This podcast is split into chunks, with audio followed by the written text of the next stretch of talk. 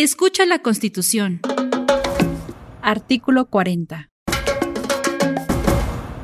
Es voluntad del pueblo mexicano constituirse en una república representativa, democrática, laica y federal, compuesta por estados libres y soberanos en todo lo concerniente a su régimen interior y por la Ciudad de México, unidos en una federación establecida según los principios de esta ley fundamental. El texto leído se tomó de la Constitución Política de los Estados Unidos Mexicanos, vigente al mes de enero de 2024.